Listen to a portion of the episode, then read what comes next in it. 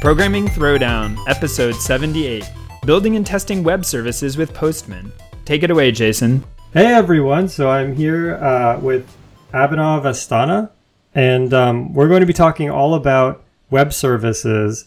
And um, you know, before we jump into web services and REST and A P I and all these things, Abhinav, why don't you kind of uh, introduce yourself, tell us sort of, sort of your background, um, you know, and tell us a bit about Postman. Sure, yeah. Thank you, Patrick and Jason, for having me on the podcast. Really great to be here. Um, so let me start a, a little bit with a little bit about myself. You know, I uh, have been a programmer uh, most of my life uh, until recently. Kind of, you know, I moved into something more uh, on the management side, I'd say. Uh, so I started, you know, programming kind of in sixth grade. Have uh, been a self-taught programmer. Uh, Uh, got an engineering degree, but that was kind of in electronics. So, uh, so what what did you make in sixth grade? Like a video game or something? Uh, so I started with, uh, you know, first I started with BASIC, you know, like the mm-hmm. uh, the stuff that was taught in school, and then I kind of went to uh, C plus plus. And my dad was like, you know, very interested in programming, so he used to learn stuff like Visual Basic and Visual Fox Pro. So I kind of picked that really up.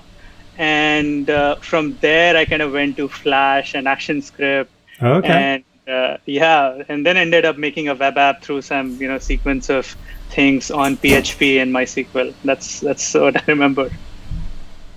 Cool, cool, cool. Yeah, so uh, yeah, you know, I've been uh, working on code for a while, and uh, uh, through you know this. kind of experience of like writing code, ended up uh, uh, doing a bunch of uh, stuff, I'd say semi uh, semi professionally along the way.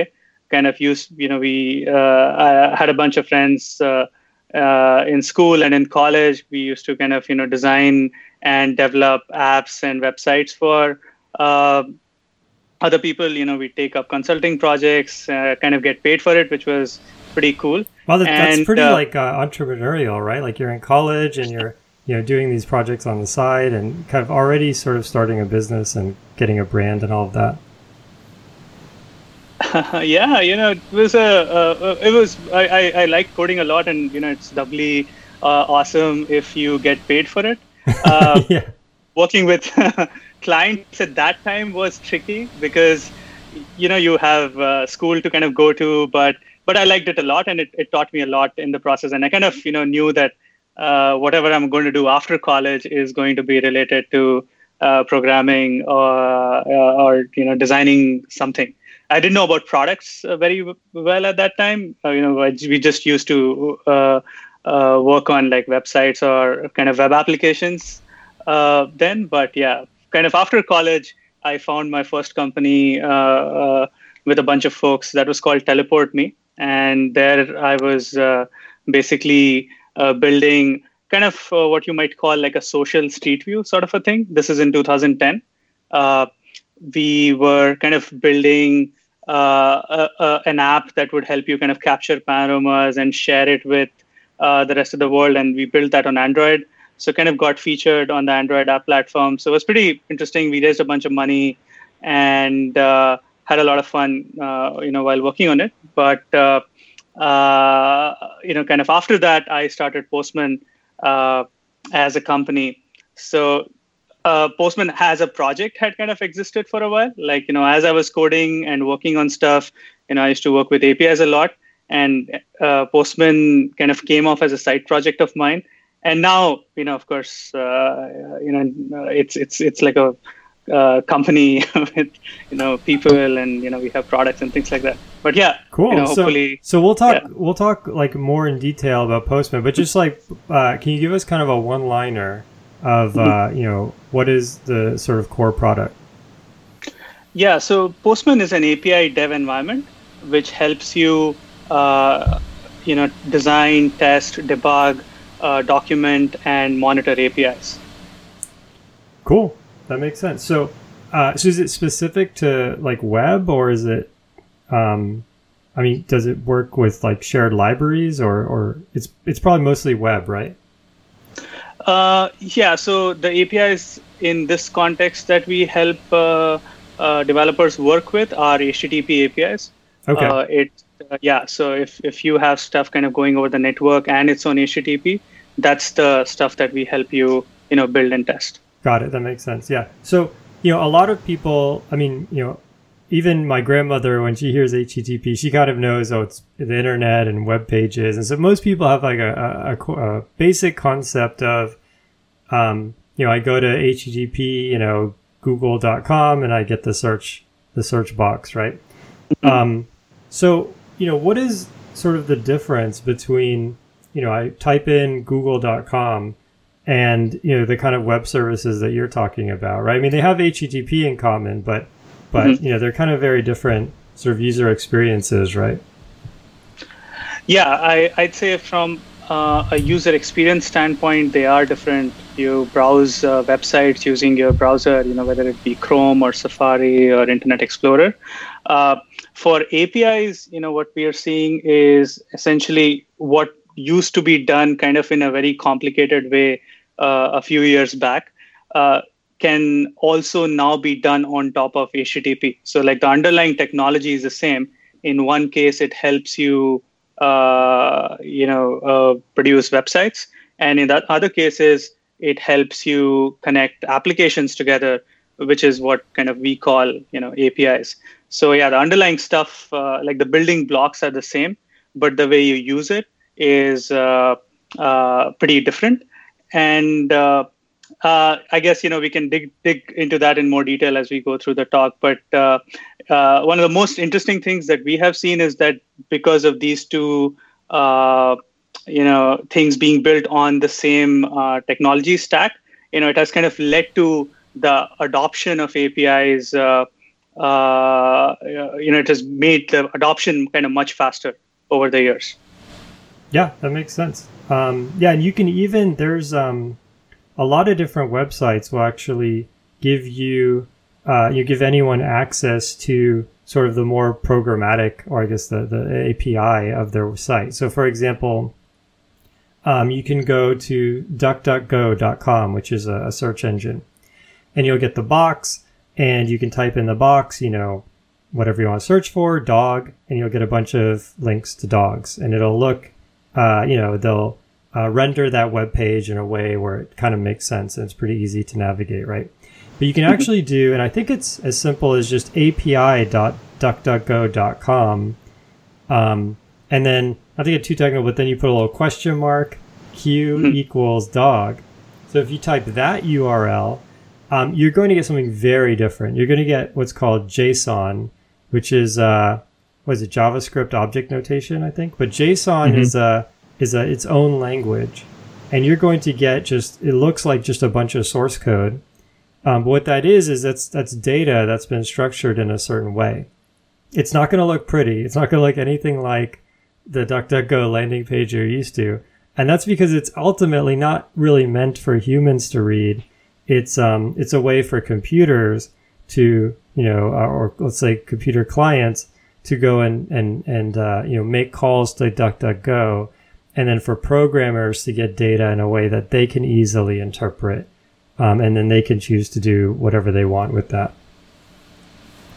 Yeah, absolutely. And that's, that's I think, one of the most interesting things about, uh, you know, things uh, like A P Is. You know, you once you kind of get that data in that format, you can kind of do lots of cool things with it.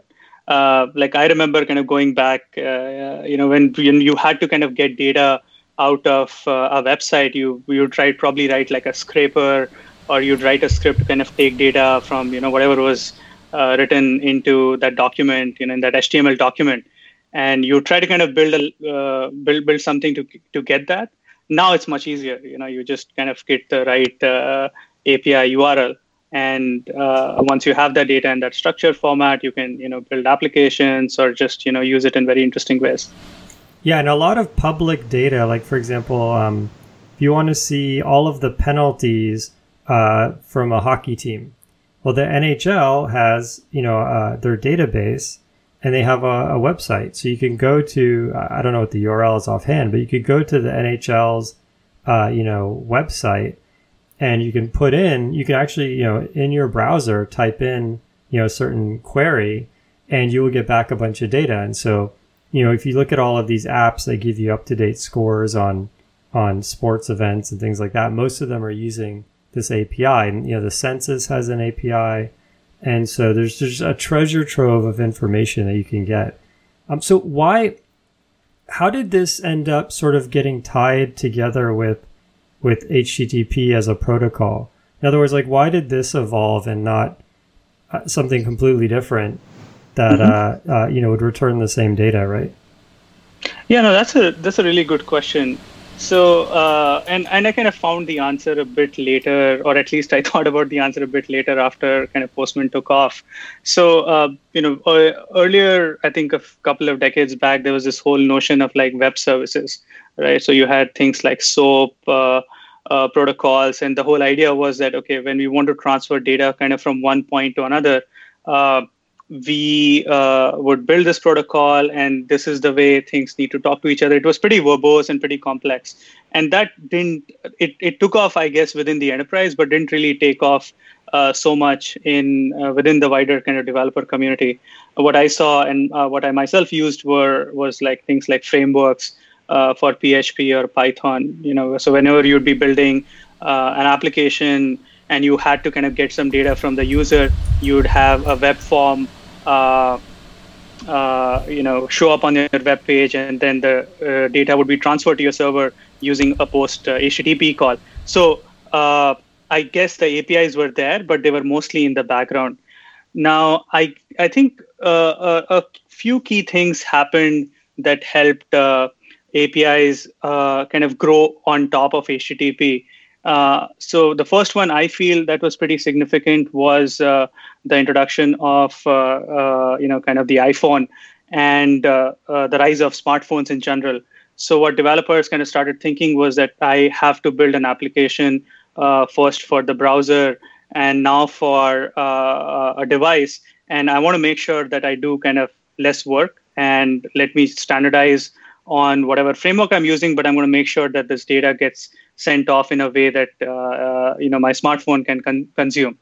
So I think that was one bit, and uh, uh, then along with that, I felt uh, what what really helped uh, solidify this was uh, uh, Ajax, where you would basically query the server to make some uh, in-page update uh, to your application.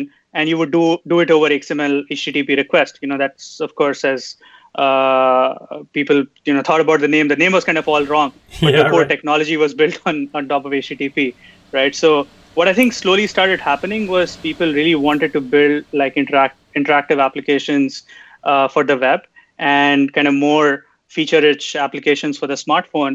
And, uh, you know, kind of developers typically take the most... Uh, Uh, pragmatic approach as if, if taken together as a whole, as a community. And they were like, yeah, you know, we have these building blocks available. We have these frameworks available. Uh, JSON as a data format is pretty uh, easy to use. That that kind of became the dominant format. And I guess it took off from that. Yeah, that, that totally makes sense. I remember, and I, I don't know exactly what year this is. I think it was around two thousand two. But uh, I was one of the first people on Gmail. And and uh, and I remember just being on Gmail, and then all of a sudden a new email arrived, um, mm-hmm. just while I was on the page, on the web page, and that just blew my mind, right? And and I think similar people had a, that experience again when, when they saw Google Maps, you know, a year or two later, and it's just you could just scroll forever, and it would just show you the next city, you know, the next city, and it just uh, it, it just it felt like. Uh, everything was on your machine, even though it was it was being fetched in real time, right? It gave you this illusion like you really had the whole earth on your laptop, right? Um, right. And so, yeah, I think um, those are some incredibly powerful user experiences, and they only worked uh, um, with with web services because that's the only thing the browser really understood. Yeah, yeah, absolutely. Uh, I mean, I, I remember using Gmail back then. I think I waited for a while to kind of get the invite, but once I got it, I was like, wow, this is one of the coolest things Uh, yeah. Because, you know, you used to kind of refresh the web page and it, it would be like, you know, why why doesn't it this thing do it itself? And I think, yeah, I think everybody saw that experience and then, you know, we're like, yeah, we need to have that too. Yeah, totally. Hey, Patrick, did you did you get a Gmail invite from me or no? It probably did come from you, now that I think about it. That yeah, would have been around the right that. time. So, so uh, um, yeah, so that uh, I remember giving invites to people. And there's times where they actually had a website where people were offering things for Gmail invites. Mm-hmm. Um, and I, the one, I don't remember all of them, but one of them was they would give you, they're a tour guide in New York City, and they would give you a tour of New York wow. for free if you give them a Gmail invite. Um, wow. Yeah, it was it was that trans uh, transformative a, a technology that people were just lining up. Isn't that crazy? Yeah, you had to wait so long. Like so many people were waiting trying to get invites. Yep. Yeah, I got mine yeah. through Topcoder, and then uh, uh, yeah, I gave everyone I knew. I gave as many invites as I could. I think I had seventy-five invites to give out, um, or no, I think it was twenty, and then later on they gave me seventy-five, and I never used the extra seventy-five. Um, wow, yeah. I remember when, you know, whoever would get the Gmail invite, like that person would be, you know, like they, they get like this cred in the, in the yeah. local community that this is the person who has Gmail invites, and they'll kind of, I mean, I guess that helped Gmail spread uh, like crazy. Uh, I guess the storage space and uh, the experience, like all of it kind of came together. I mean, I still use Gmail so there, right? Like, it was, yeah, I mean, it was a great product. Yeah, I'm sure there's some really fascinating marketing books written on, on you know, how they really made the exclusivity just really drive up the value and, and make everyone just just uh, talk about Gmail. I'm sure. Yeah, absolutely. So, um, getting more into you know testing and reliability and all of that. So, you know, let's say I build some web service. I, I spin up a A W S node, and uh, you know I, I have some web service. Um, you know I, I build an Express or, or one of these frameworks, right? Um, how can I make sure that's reliable, right? I mean, the machine could die, people could pass crazy things to my web service. It's totally exposed on the internet, so you know I have to accept all sorts of you know requests that might be crazy. Like, how do you build a reliable web service with all that uncertainty? So, yeah, I guess that's that's a broad question. It kind of depends on the extent of, you know, how big the service is. Uh, I've seen kind of our own set of services go from, like, you know, very simple things to really large things. But I guess let me start with uh, uh, the typical developer workflow, right? So one of the first things that I kind of observed was uh, the ability to kind of query the service and know its behavior Uh, as a developer. So, you know, you're writing code and you're deploying code onto A W S, and you kind of want to check whether the A P I works as expected. Uh, so, you know, you can uh, query it with tools like Postman uh, as your, uh, you know, service becomes more mature. You would probably want to write uh, more automated kind of tests for it. You know, you can check it, of course, you know, every now and then, but you can't be sure that when you're not checking, you know, it is working as expected. So you could, you know, build some automation around it. And there are, you know, whole, whole, a whole lot of ways in which you can kind of do that. Folks uh, can write unit tests. There are integration tests, uh, lots of different options available here. Uh, and, uh, you know, once you have, uh, once you know that, okay, you know, most of this stuff is working, I've checked it manually and I've checked it in an automated way, and I've deployed to production and my service is working uh, out there, you can uh, monitor that service for correctness, you know, and whether it's uh, performing uh, up to you, up to expectations. So you can have an external kind of monitor set up to ping your service and let you know whether things are working as expected. Uh, and I guess on the notion of reliability, there are lots of you know, internal instrumentation that you could do uh, within the service to, you know, if you're emitting logs from the service, and that uh, is something that you can process and check for uh, on the server side, uh, and you know make sure that everything's working as expected. The way I kind of see it is that it kind of goes through uh, different stages, and those stages kind of uh, depend on you know where you are in the development lifecycle. Uh, in the earlier stages, uh, you'd probably be more ad hoc, kind of playing with the service yourself, and as you go more and more towards uh, uh, uh, you know. putting that service out in front of users, and it starts getting used, you are, are you would tend to use more automated tools for that. Got it. That makes sense. So it's kind of like uh, um, so, so so the service kind of works like it, it it makes this request. So for example, going back to the DuckDuckGo example, um, you know, it it every day at two a.m. it does some query, uh, it does some A P I call querying the word dog, and then on the back end, um, you're instrumenting that. Maybe there's some way to know, hey, this is a This is a, a, a test query. And so when you pass that flag, it starts, um, uh, you're keeping track of a lot more than it would otherwise. And uh, it says, uh, you know, it makes sure, hey, you know, did you did you get a, did anything, you know, get returned back? Um, you know, maybe if, if there's no results or it never actually returned anything because it crashed or something like that, then it would send an email to some developer and say, hey, you know, the the dog query, you know, failed today, and that person would know, um, rather than having to wait until they get, um, you know, reports from real people who are trying to use it. Yep, yep. That's that's uh, that's how you you should actually do it, because otherwise you have to get up in the middle of the night, and I've I've had those experiences. So yeah, yeah. You should always tend towards automation. Cool. Yeah, that makes sense. What about um. What about throughput? Like, uh, you know, base, what happens when someone, you know, has just one machine that's servicing mm-hmm. requests, and all of a sudden mm-hmm. they start hitting, you know, one thousand Q P S or ten thousand Q P S or something like that? Mm-hmm. Um, you know, kind of kind of walk people through that sort of nightmare scenario and how they can sort of recover from that. I mean, it's in a way, it's it's it's. Uh, um, it's a first world problem. It's like, imagine, uh, you know, you have some web service that's part of some product, and all of a sudden you get featured number one on Hacker News, and uh, your web service just, you know, crashes down to the ground. Like, how how do you sort of handle that? So uh, I I mean, you know, that's, I would say, if if you get featured on Hacker News and your service is getting popular, you know, it's it's kind of a good problem to have. Yep. And uh, you know, in some ways you can preempt that by uh, load testing your service, or you know, kind of just making or simulating that scenario yourself. So that's what we recommend to like a lot of people. Ah, that, I see. Uh, you know, without really, you know, waiting for that, I think you would want to do some levels of uh, simulation before you deploy.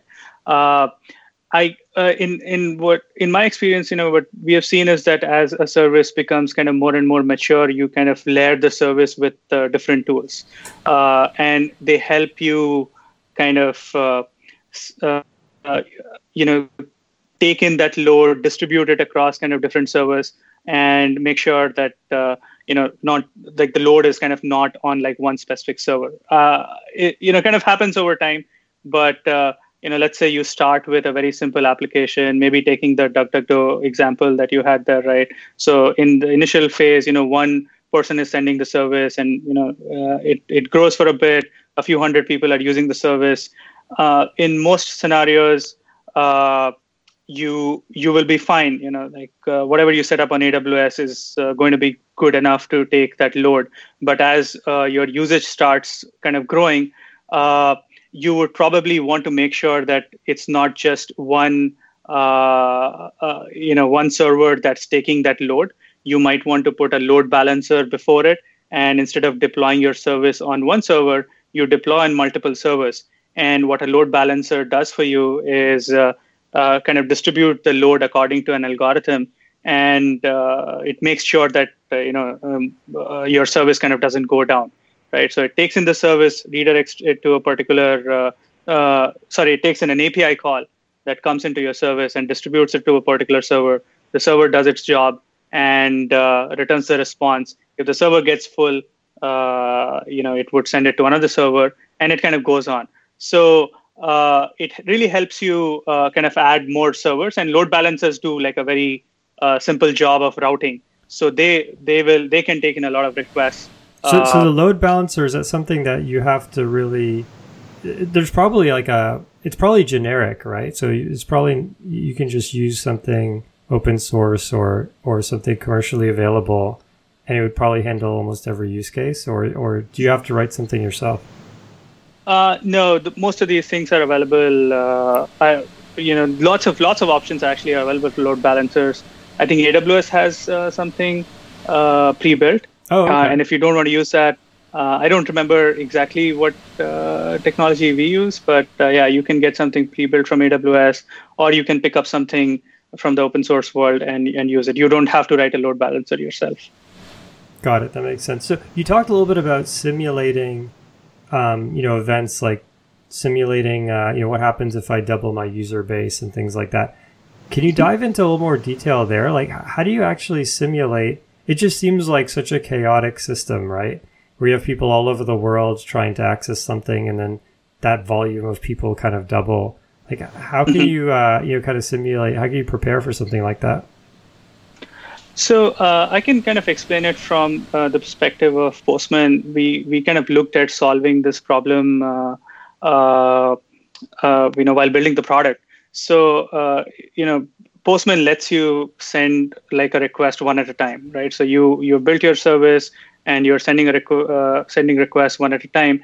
What uh, Postman lets you do, and other tools also let you kind of do that, is automate this sending process, right? So what you want to do is uh, uh, kind of write out a scenario. So in most cases, your users will be uh, going through uh, certain flows in your application, right? Or in your uh, web service. So they might be hitting like, you know, a, a few calls in a particular sequence.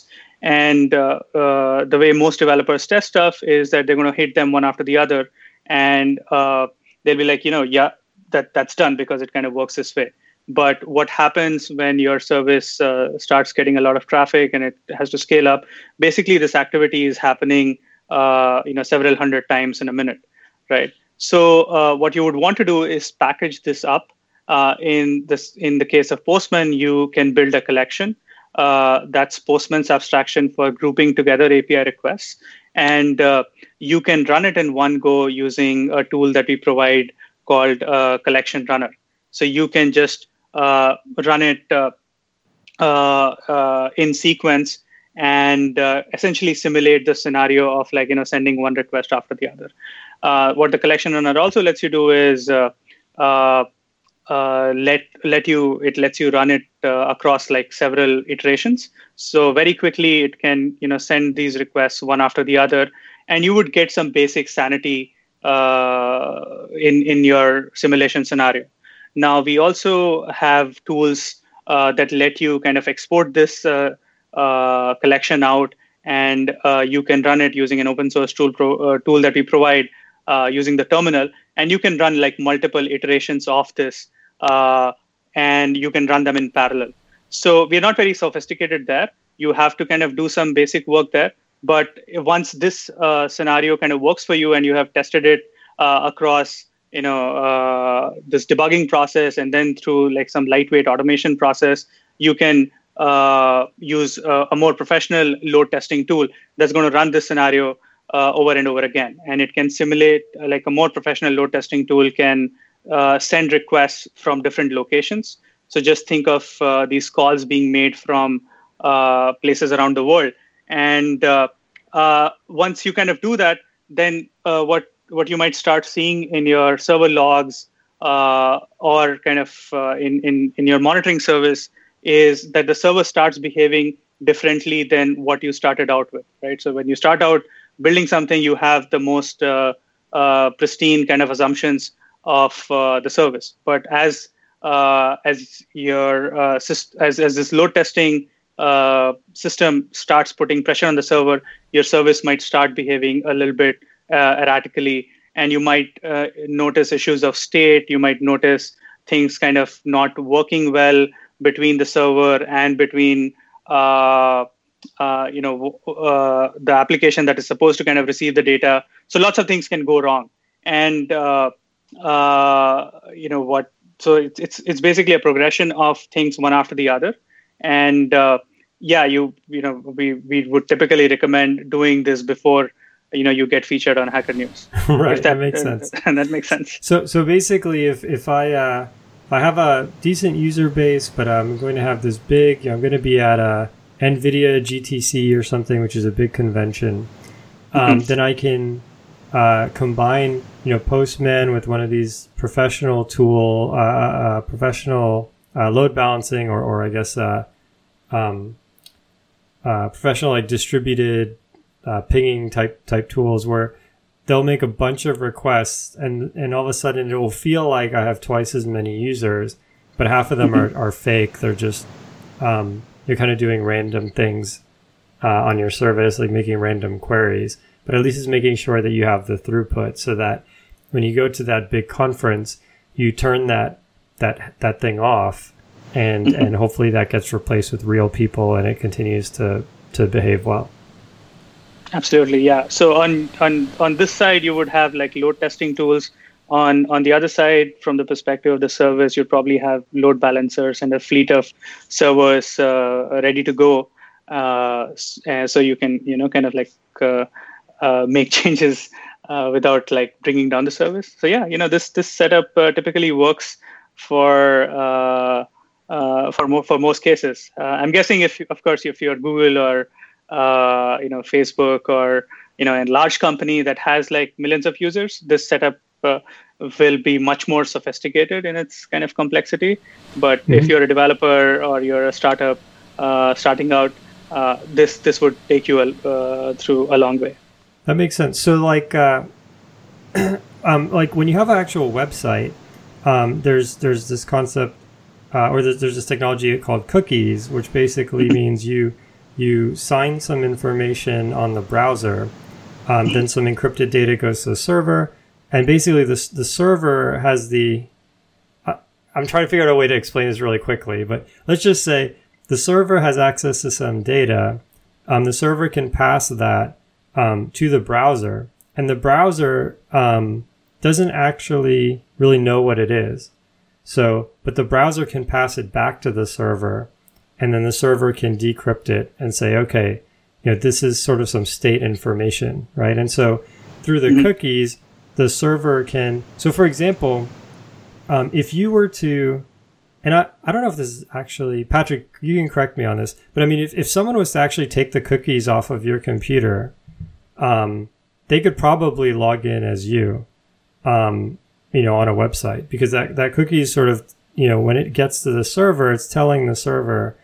that the server is going to unpack that cookie and then realize, okay, this person has already logged in, you know, five minutes ago. And so they're authenticated, right? And so what is, is there, you know, when you're building web services, is there a concept of state, and, and how does that work? Like, I mean, do, do you still do cookies in a web service, or, or is it done through some kind of token or something like that? Mm-hmm. Yeah, so uh, cookies are uh, still used in, uh, uh, in in authentication mechanisms in web services. Uh, in in my view, they don't give the best experience uh, uh, to the developer uh, because your web service is going to be consumed uh, uh, outside the browser. So what essentially kind of happens in this uh, interaction is that the server uh, basically expects that, okay, you know, there is some piece of identifi- identifying information uh, when a call comes in to me, right? And uh, uh, when when a service is being called through a browser, a lot of this can be hidden behind the scene, like the cookie mechanism uh, takes care of it. And uh, wherever, uh, you know, if, if you're using an existing language framework, a lot of them take care of this for you. So if you have built a web service and you're using uh, a language framework like Slim for P H P, or uh, I guess Ruby on Rails or something, then it will automatically kind of do it for you. But uh, uh, this can, like, consuming the service becomes harder uh, when you are doing it outside of the browser. So if you are kind of writing your own A P I client and you want to make a, a call uh, to that server, Uh, typically, uh, servers su- support a token mechanism, uh, or they would uh, support one of these uh, uh, authorization uh, authentication protocols like O auth one, BASIC auth, or O auth two. There are lots of these available, and uh, uh, what they what they help you do is kind of provide a scheme through which you can say that, okay, I'm a valid user of this particular A P I call. Uh, And uh, there are some optimizations uh, uh, you can make with uh, these systems. So let's say if you're using O auth two, you would have to uh, be registered with the service, and then you're going to get uh, one kind of a token, and then you're going to exchange this token with another token, and then finally you you are in uh, in an environment where you can make calls. But it's your responsibility to kind of keep the token.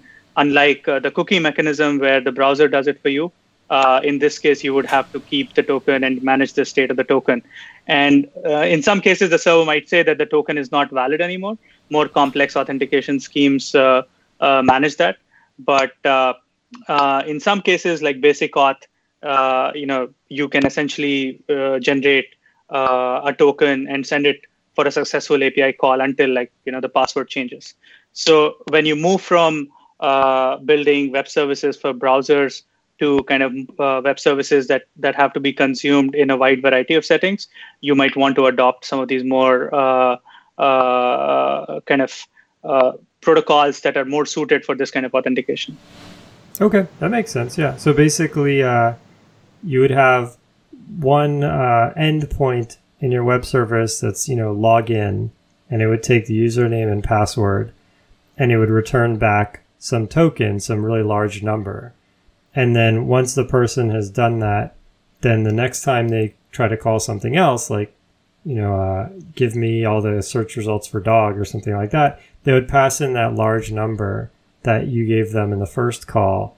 And uh, that person would, the, the receiver would then assume that that person's good for a certain amount of time or something like that.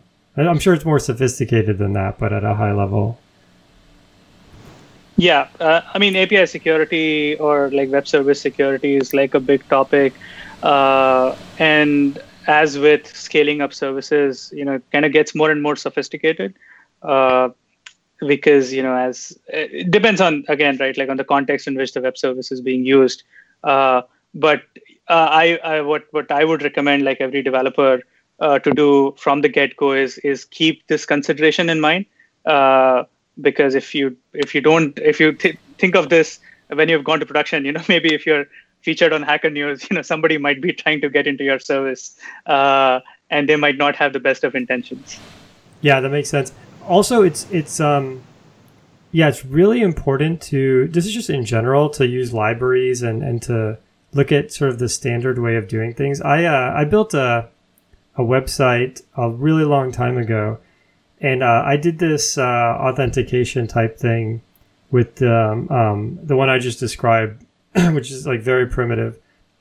But I put the token in the, as a query parameter, like I put it in the U R L.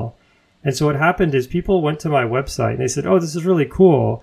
And they copied the U R L and sent it to their friend. And they didn't know, but they were actually sending their friend the token. So when their friend yeah. went to the website, their friend all of a sudden was logged in as as that person. Like, uh, and, and so that's an example of just, you know, I had no idea what I was doing. And uh, I made something that was just completely insecure. Um, and so, yeah, you definitely yeah. want to, um, you know, use a lot of these like uh, O auth two and things like that. I mean, they've gone through... And I remember when I integrated O auth two, I thought, oh, this is really strange that they're they're sort of having me jump through all these hoops. Um, but then in hindsight, it was, oh, yeah, that's because when you don't do this, other people just get everyone else's password. so, so when it comes to security, um, and this is true for everything, even if you need to encrypt, you know, a chunk of data in memory or something like that, you know, use libsodium, use libcrypto or gcrypt. Uh, you know, don't write your own A E S or Blowfish or your own encryption algorithm, and just anything with respect to security. It's so so important to uh, use you know off the shelf uh, products, and Postman probably integrates with almost all of them. Yeah, that's right. Actually, you know, Postman can help you do the opposite. Like it can help you break into stuff, or you can can help you test for whether you're you know making a common mistake. So kind of going off that example that you mentioned, that, you know, you uh, if you put something inside the query parameter, you know, it's it's going to be copied. It's it's more visible there, and, you know, people will copy and send it to people. And of course, that's uh, uh, a breach of kind of security. Uh, one of the more interesting things, and this is something that we have seen in production scenarios, where people will put something inside an H T T P header, and they'll think that, okay, this is not seen Uh, by the user, right? they only see the U R L. So maybe I'm safe like that. And they will put some sensitive token inside the H T T P header. And uh, you know, your H T T P header can be inspected by uh, Chrome's network inspector, or uh, we have an extension called the Postman interceptor, which can capture calls and send it off to Postman. And it kind of captures the entire H T T P packet, which is basically your web service call. And you can see the entire set of things that are being sent uh, uh, from the server. And uh, if uh, if your uh, A P I security is not proper, then you can actually extract kind of you know things from the header. Uh, lots of interesting ways. I think I've seen people uh, use use stuff, but you can use Postman for just you know a basic sanity check on whether your server is returning uh, something sensitive which you don't intend to, uh, and yeah, you know it, it can reveal some surprises. Yeah, that Sometimes, makes sense. I mean, you could have yeah. a list of Postman, uh, you know, fake accounts on your mm-hmm. website. And uh, if if the Postman service logs in as somebody else, you know that something's gone horribly wrong. Yeah, yeah, absolutely. um, what about like, uh, so, so, you know, if you do mobile development or even web development, um, there's this there's this concept called gremlins. And so actually, if, if you're out there uh, and you're a mobile or web developer and you haven't used gremlins, you should check it out. It's really, really fun. Um Uh, I've used it a lot on web. I know it exists on mobile, but I haven't tried it there. But but uh, uh, for web, there's, I think, gremlins dot j s. And it, what it will do is it will literally um, do random things on your website. So in other words, it will click on random places in your website. Um, it will just type keys. It'll click and type keys and then click somewhere else. And just ran- like it, it has no rhyme or reason. And, and what you'll find is that it uh, it will break your website, like you know, because you have sort of a assumption in mind of how your website's going to flow, um, and then this thing just doesn't care. Like it will just type anywhere. It will type in the search bar, and then while you have you know the prefix search coming up, it will try to log in, um, and and it will you'll, your website will just fail in spectacular ways. The other thing it can do for web, which is particularly sinister, and a lot of people don't even bother protecting against this. But, you know, on the web, there's really nothing stopping someone from clicking buttons that are hidden, right? Just because you have a button hidden, uh, hidden is really just a little, you know, notation in the H T M L. The button is still there. The, the code is still there. And people can click buttons that aren't visible. Um, and so this Gremlins thing has an option where you can turn on, which gets really aggressive, and it will try to, you know, unhide things and click them. And most websites break with that. Uh, is there something similar in Postman where it just does like basically a Monte Carlo and just tries all sorts of crazy A P I calls and sees if it can it, it can crash the endpoint? Uh, so it's not kind of pre-baked in, but uh, you can build that in Postman. So Postman uh, Postman has a runtime built in that is uh, basically built on top of JavaScript. And what you can do actually is attach JavaScript calls, uh, JavaScript uh, scripts, JScripts, before and after your A P I calls. So uh, think of it as a sequence of uh, stuff. You know, first one script runs, then you make your A P I call, and then uh, then uh, and then another script runs. And this script, which we call a test script, can essentially analyze the response that is returned from that web service.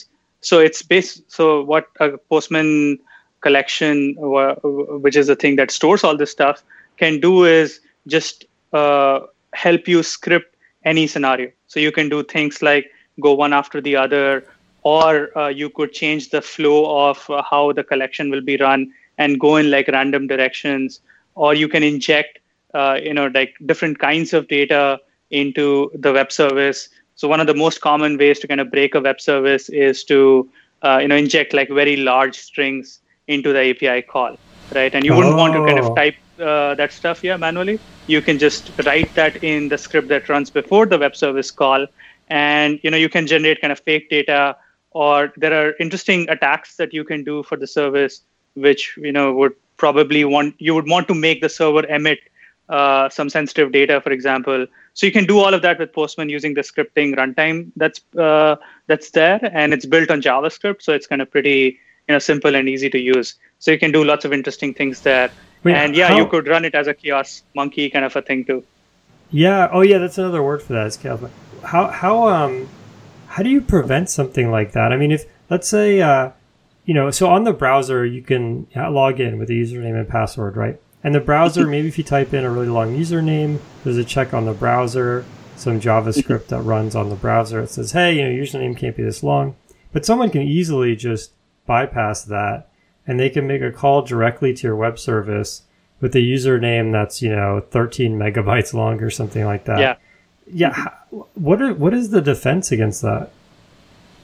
So, uh, I mean, I guess the first rule that you have to follow is don't rely on uh, client-side testing. So don't expect that, you know, that JavaScript uh, test uh, that you have on the client side or in your app is going to prevent it. Mm-hmm. Uh, you have to write checks on the server side.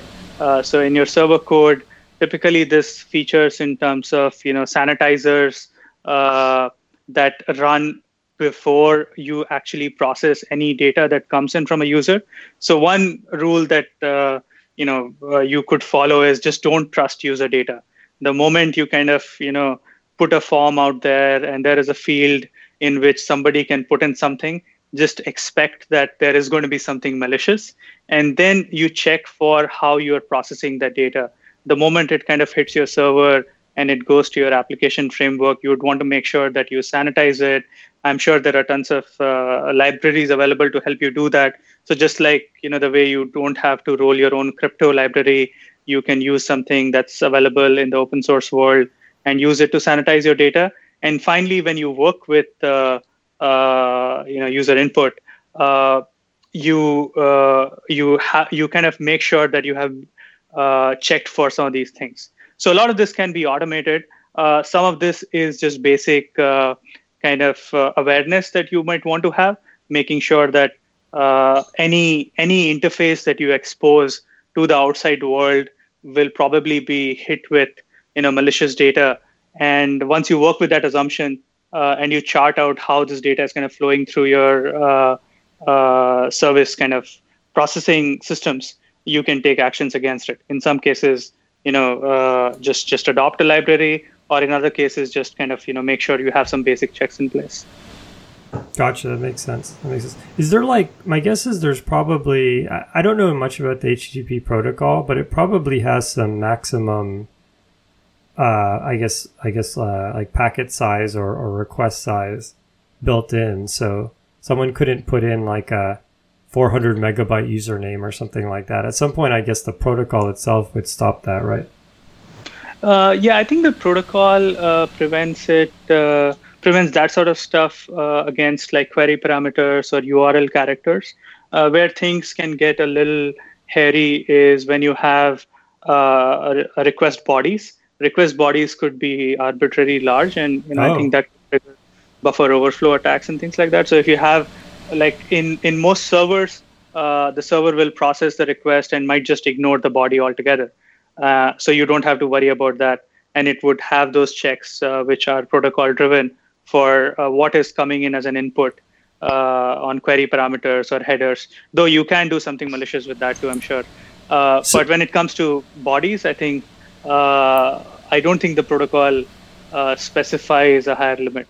Oh, we I have see. seen feature requests where people are like, yeah, I have like, you know, this this crazy file that I need to upload. And, and you know, on the client side, we run out of memory to process that request. But I guess uh, the protocol allows for arbitrary large stuff. Oh, I see. And so early on in the server, while you're reading this T C P stream at a really low level, you say, okay, you know, either the header says that this body is going to be, you know, a gigabyte, so I just forget about it. Or, you know, I've read ten megabytes and there's no way a username is even close to that, so I just drop the rest of the packet and close that request or something. Yeah, I guess. I mean, I guess these checks would be built in, in you know, Apache or Nginx, which I'm guessing would be the more common options you'd be using at the server level. Um, yeah, makes yeah, sense. I guess the server request size is not something we've seen a problem because people like you know are not rolling off their own servers. the the tricky part is always uh, in user input validation. Like that's the one that trips up a lot of people. Like, you know, a non-sanitized uh, uh, input or something like an X S S attack where people put in like JavaScript and you kind of store the JavaScript in your database and you render it as it is back into your web page, and that can essentially reveal your cookies. So Wait, the can more you, can you can you dive in detail on that? That uh, that went huh? over my head. So so the idea oh. is you make a username that is JavaScript, and then when the server yeah, can you run that by me again? Yeah, sure. So basically, let's say you have uh, com- you have no sanitization on what a user will enter in. Let's say, you know, you have like a uh, sign up form and you're asking for somebody's name. Okay. Right. And somebody enters in a bunch of JavaScript in there. And what you have on the next page is that this uh, name is going to be displayed uh, after somebody submits the form, right? So somebody puts in some JavaScript code in there. This goes to the to your web service, and you're like, yeah, you know, I, I love my users. I trust my users. I'm going to put this into the database. And when you go to the next page, you pick up the same value. And uh, uh, th- in some ways, this uh, thing can be crafted in a way that this piece of uh, in this piece of data will execute in the browser, right? And what happens is, I think this is called an X S S attack, where yeah, uh, cross-site scripting attack. Yeah, right. So, uh, what when when this JavaScript executes, you know, uh, the, depending on what the way it's crafted, it can reveal some sensitive information uh, to the attacker. Oh, I see. I see. So basically, like, uh, um, so yeah, so you have, you know, a spot in your H T M L for the person's name, and then you're just going to take the name out of the database and just drop it in that spot in the web page. Maybe it's in the top right or something like that. And what someone's done is they've made their name, you know, start JavaScript, you know, you know, look at all the cookies, convert them yeah. to plain text, send them to my server in Russia, and JavaScript. That's the person's username. And then when that name gets, you know, displayed on the top right, uh, boom, that, that executes. Cool. Yep. yep. Yeah, that uh, that that sounds pretty. That sounds pretty dangerous. Um, yeah, I think a lot of that, Postman could probably help with a lot of that, because my guess is you could do some checks to make sure that, you know, data is, uh, you know, if the person says. Uh, yeah, you, maybe you, you could go into more detail on how that works. Like, do people mm-hmm. give you a spec, and then you find if there's a way for you to violate that spec? Like, how do people use Postman to do to to, to verify that their validation is correct? Uh, so the way it works in Postman is uh, you you would write a validation script for this. So Postman is a pretty kind of flexible tool. We don't. Like, it's not specifically built for this use case, but we kind of build, give you the interface to kind of send A P I calls, and then you have this uh, runtime that kind of executes uh, uh, these validations, you know, once you kind of receive the response. So, and then you can you you can automate the process. Right? Oh, I see. So, so so you have like a Postman yeah. automatic request where, where every day at, at two a.m. someone tries to make a username called, you know, get all cookies. And mm-hmm. uh, and every day that request fails, and the one day it doesn't fail, we get an email saying, "Hey, somebody, you know, made the site insecure." Yes. So in, in a nutshell, it, it would kind of work like that. You would have to go through a bunch of steps, like you would build a collection, you would uh, write your web service call, and then you would uh, test for this specific thing. You would run it manually, and then you would automate it as part of uh, your test suite, and then you can set up a Postman monitor. Uh, which will run this test against your service. So in the future, let's say you make uh, uh, some somebody makes a mistake, you know, somebody comments something out, and this test kind of fails. Then you're going to get an email uh, saying that, hey, you know, something something's kind of wrong with your service, and a validation that you set in place is uh, not working anymore. Uh, the way uh, we've kind of built the product is that it doesn't have to come to a point where you deploy something kind of wrong in uh, uh, production. Right, you can catch it either manually or uh, if you're doing your automation test suite, uh, uh, you're running it regularly. So typically, you would catch it early on, and uh, uh, you know, in the worst case scenario, of course, you know, you you can set up a monitor, and the monitor would have to alert you. Oh, that makes sense. So you have like a canary version of your web service, and Postman's mm-hmm. the only person using that. And mm-hmm. uh, if you find some error, then it, it won't, uh, you know, uh, roll your canary into the production version. Exactly, right. So the way we have seen uh, systems to or, or web service uh, deployments to kind of go is uh, people have a development environment that runs on your system. So you are writing code in your I D E, and you have all of this configured uh, on your local system. So you set uh, you you basically are developing on localhost, and then you have a staging environment where your team is kind of working together and deploying kind of all your uh, web services and putting them together in one place. And that that kind of acts as a check before you go to production. And then finally, you have the production environment, which is what your users are seeing. Uh, so in Postman, actually, we have a pretty cool feature called environments that helps you uh, take out parts of your request and convert them to variables. And you define those variables in uh, these environments. So you could have a development environment, a staging environment, and a production environment. And each of these uh, environments will have like different values for the variables you set. So uh, you you can set, like if you set the staging environment in Postman, all the calls that you are sending in Postman will now go to the staging environment, right? Or if you're running a monitor and you set the environment as production, all the calls will go to the production environment. So Postman kind of makes it very easy for you to uh, kind of work across different environments. And this is the typical setup that we have seen, you know, kind of like a three-stage thing. In some cases, it's it's more extensive. I think I've seen like uh, environments where there are like, you know, seven different kinds of like stages. Uh, but but yeah, you know, we we kind of saw that and we built that into a feature called literally environments in Postman. Yeah, that makes sense. So what about like uh, in terms of the product, um, what's sort of the... Um, Like, like, what's the pricing? Like, how, how does Postman actually work from a sort of product perspective or business development perspective? Like, you charge uh, per, you know, endpoint, or, or how does that work? So, uh, Postman, you know, is is free for everybody to download and use for making calls.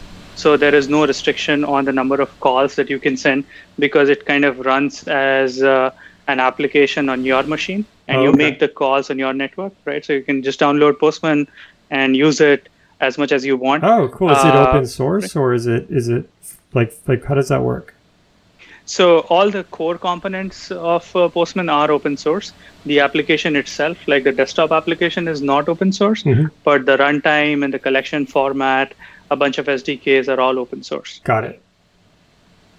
So uh, kind of going above from that, you can sign up for an account with Postman, and that's also free. And using that, you get access to uh, more advanced features in Postman, uh, like building mock servers. So you can build a mock server and simulate your uh, simulate the behavior of a request very simply, which is basically, you know, like sending an A P I call and returning like a fixed response. So you get that once you sign up. You can generate a documentation web page uh through Postman, which will run in your browser. It's not tied to the app anymore. You can set up these monitors, and uh, uh you know we'll make kind of calls for you uh, to make sure everything's working with your web service. And all of this stuff is also free up till a particular point. So you can make, for example, one thousand calls through Postman monitors in a month, and then after a month this will renew. So this is typically good for, you know, small projects or proof of concept things. And if you want to go If you want to access more of this stuff, then you can become a pro user of Postman, and that, you know, is is at eight dollars per user per month, and uh, you get a lot more of uh, these advanced tools. And uh, uh, for our enterprise product, uh, you know, which is more f- uh, tuned towards, you know, larger companies, the price is higher. Uh, for for developers, yeah. yeah, you would be on pro. Cool. So so if someone wants to, you know, if someone's in their dorm room and they've built something which Uh, returns basketball scores or something like that, um, they can use Postman totally free. I mean, they're probably not going to hit the thousand query limit, definitely not, you know, right away.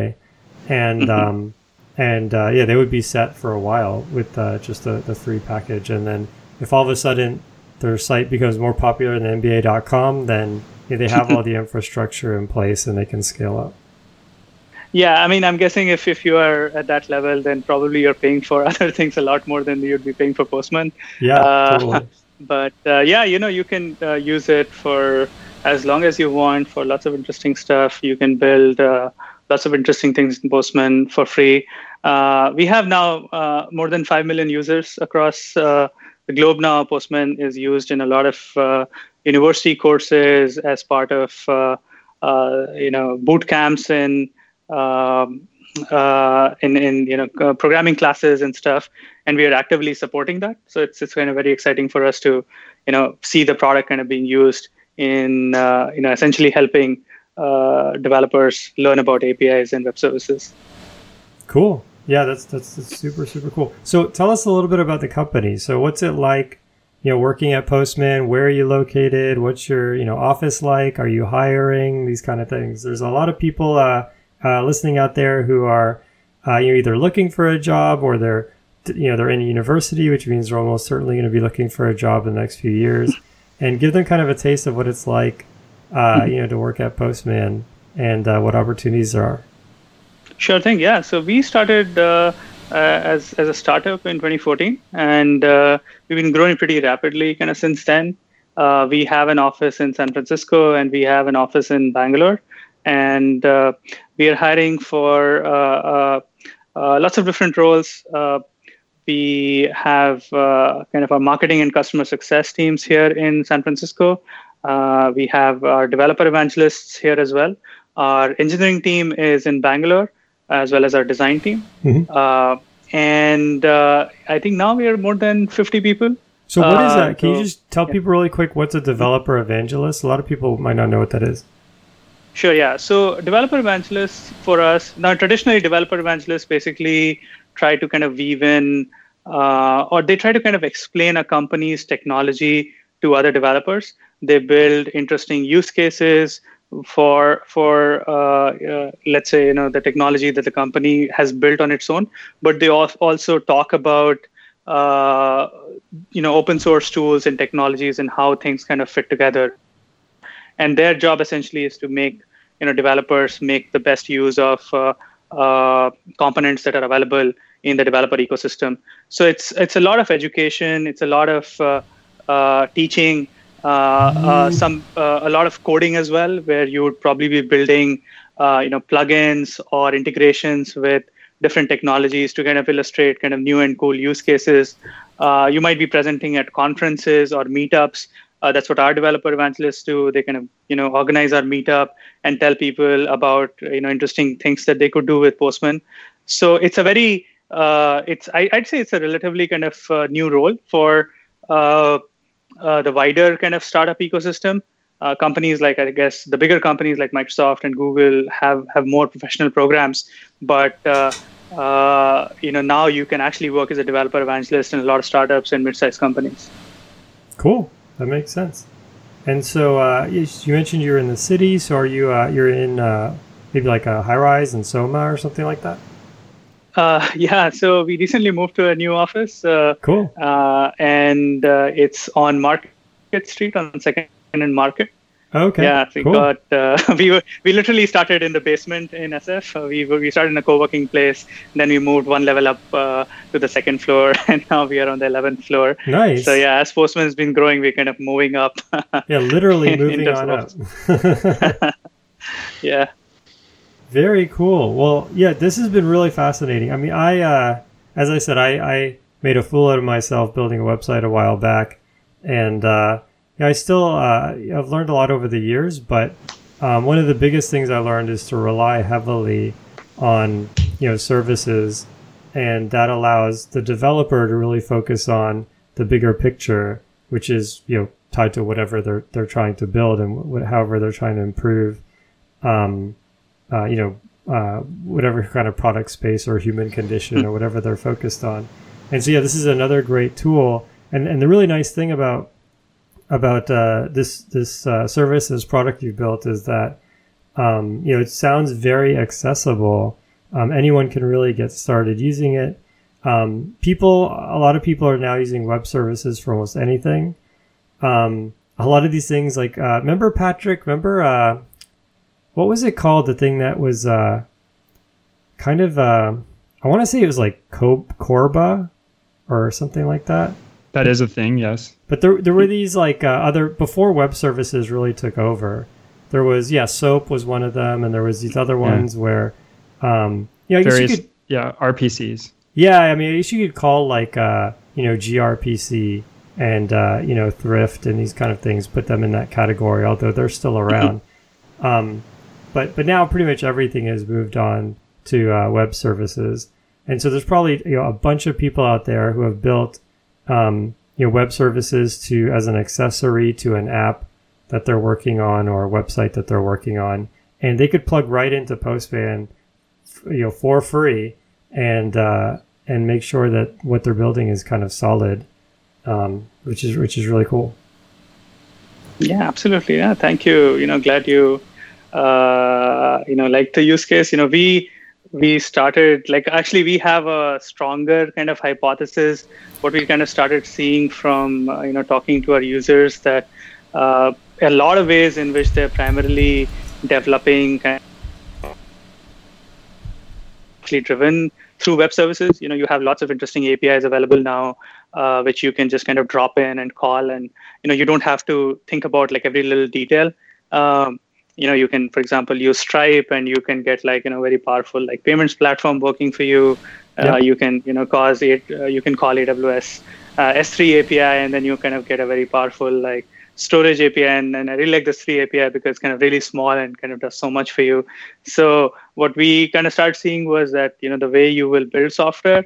Uh, of course, you have all of these other ways in which you will kind of be writing code and compiling code and kind of, you know, building the more traditional application. But that application is always either going to be, you know, using A P Is or may might be just composed of A P Is. So uh, yeah, you know, we we are, we are pretty excited about uh, this this whole thing because first of all, it's very accessible. You know, you have to use. Uh, you know, I mean, these are all built off H T T P, so it's pretty uh, easy for you to use in any language, any framework, any which way that you want to use it. And it's super easy to kind of get started. You know, you don't have to like, you know, download like thousands of uh, dependencies or, you know, understand a very complicated uh, language, maybe like Corba or something like that.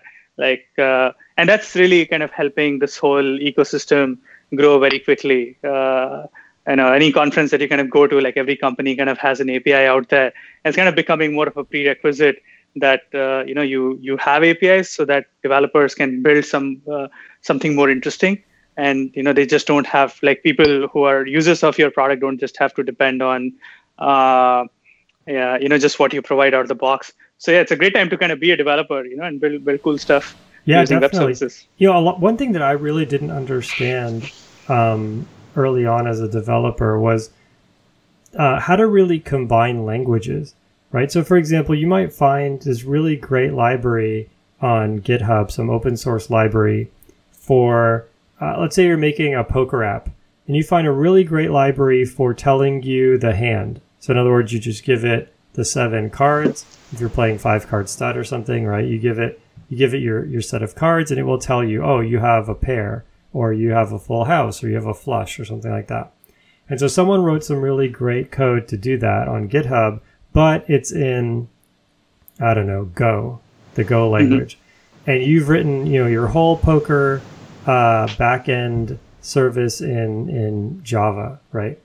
Well, so, you know, you can do things like swig and things like that, but it gets it gets ugly really quick. Like like trying to call one language from another. Um, I mm-hmm. mean, I've done it before. It's not pretty. Like, you really don't want to do that. Um, and so what you ultimately what you want to do is is is wrap that, you know, poker hand evaluator in some type of web service uh, or some type of service, and then have, you know, your Java code call into that, even though it's on the same machine. Um, you know, have your Java code call, you know, access, you know, localhost port port seventy or something, and and and you know, pass in some poker hands and get back some scores. That might be easier than either having Java go through J N I to talk to Go, which is kind of a nightmare, or um, rewriting this entire open source library in another language, right? Right, absolutely agree.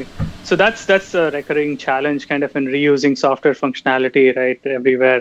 So in some cases, things work out. You might find the uh, library that you want in your language, but uh, uh, when you build things off, uh, you know, in a web service, you can consume it kind of anywhere. Uh, there is that additional overhead of kind of running the service, but it's typically small in the long run. Uh, like the more interesting kind of aspect that we, uh, you know, I'm very excited about is when you kind of build a web service and you have it operate, uh, you know, pretty uh, reliably and robustly, then you can actually uh, really build larger and larger pieces of your software pretty easily. You know, you you know that this piece is going to stay this way, and you have abstracted out all of its internal concerns.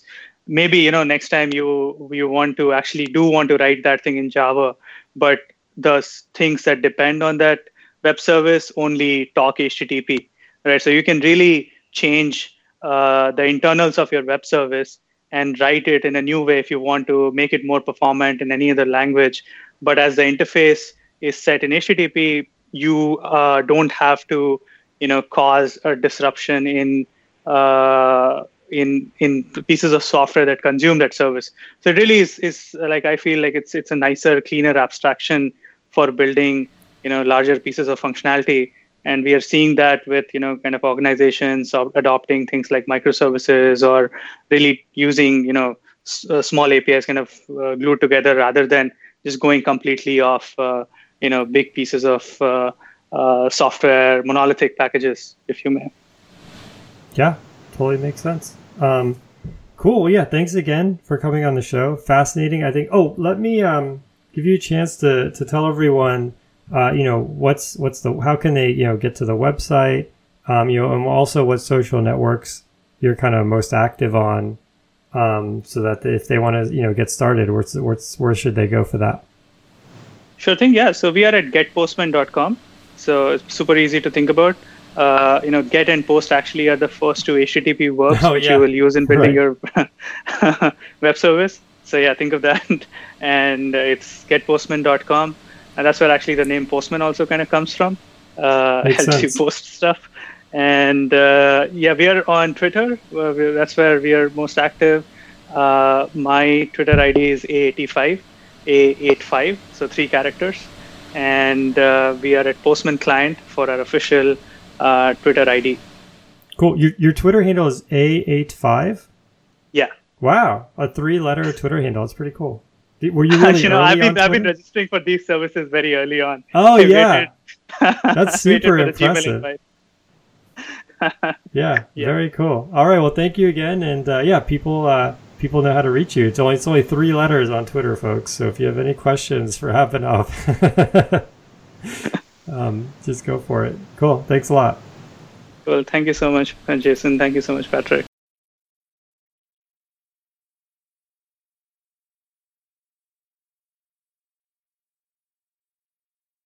The intro music is Axo by Binar Pilot. Programming Throwdown is distributed under a Creative Commons Attribution Share-alike two point oh license. You're free to share, copy, distribute, transmit the work, to remix, adapt the work, but you must provide uh, attribution uh, to uh, Patrick and I, and uh, share-alike in kind.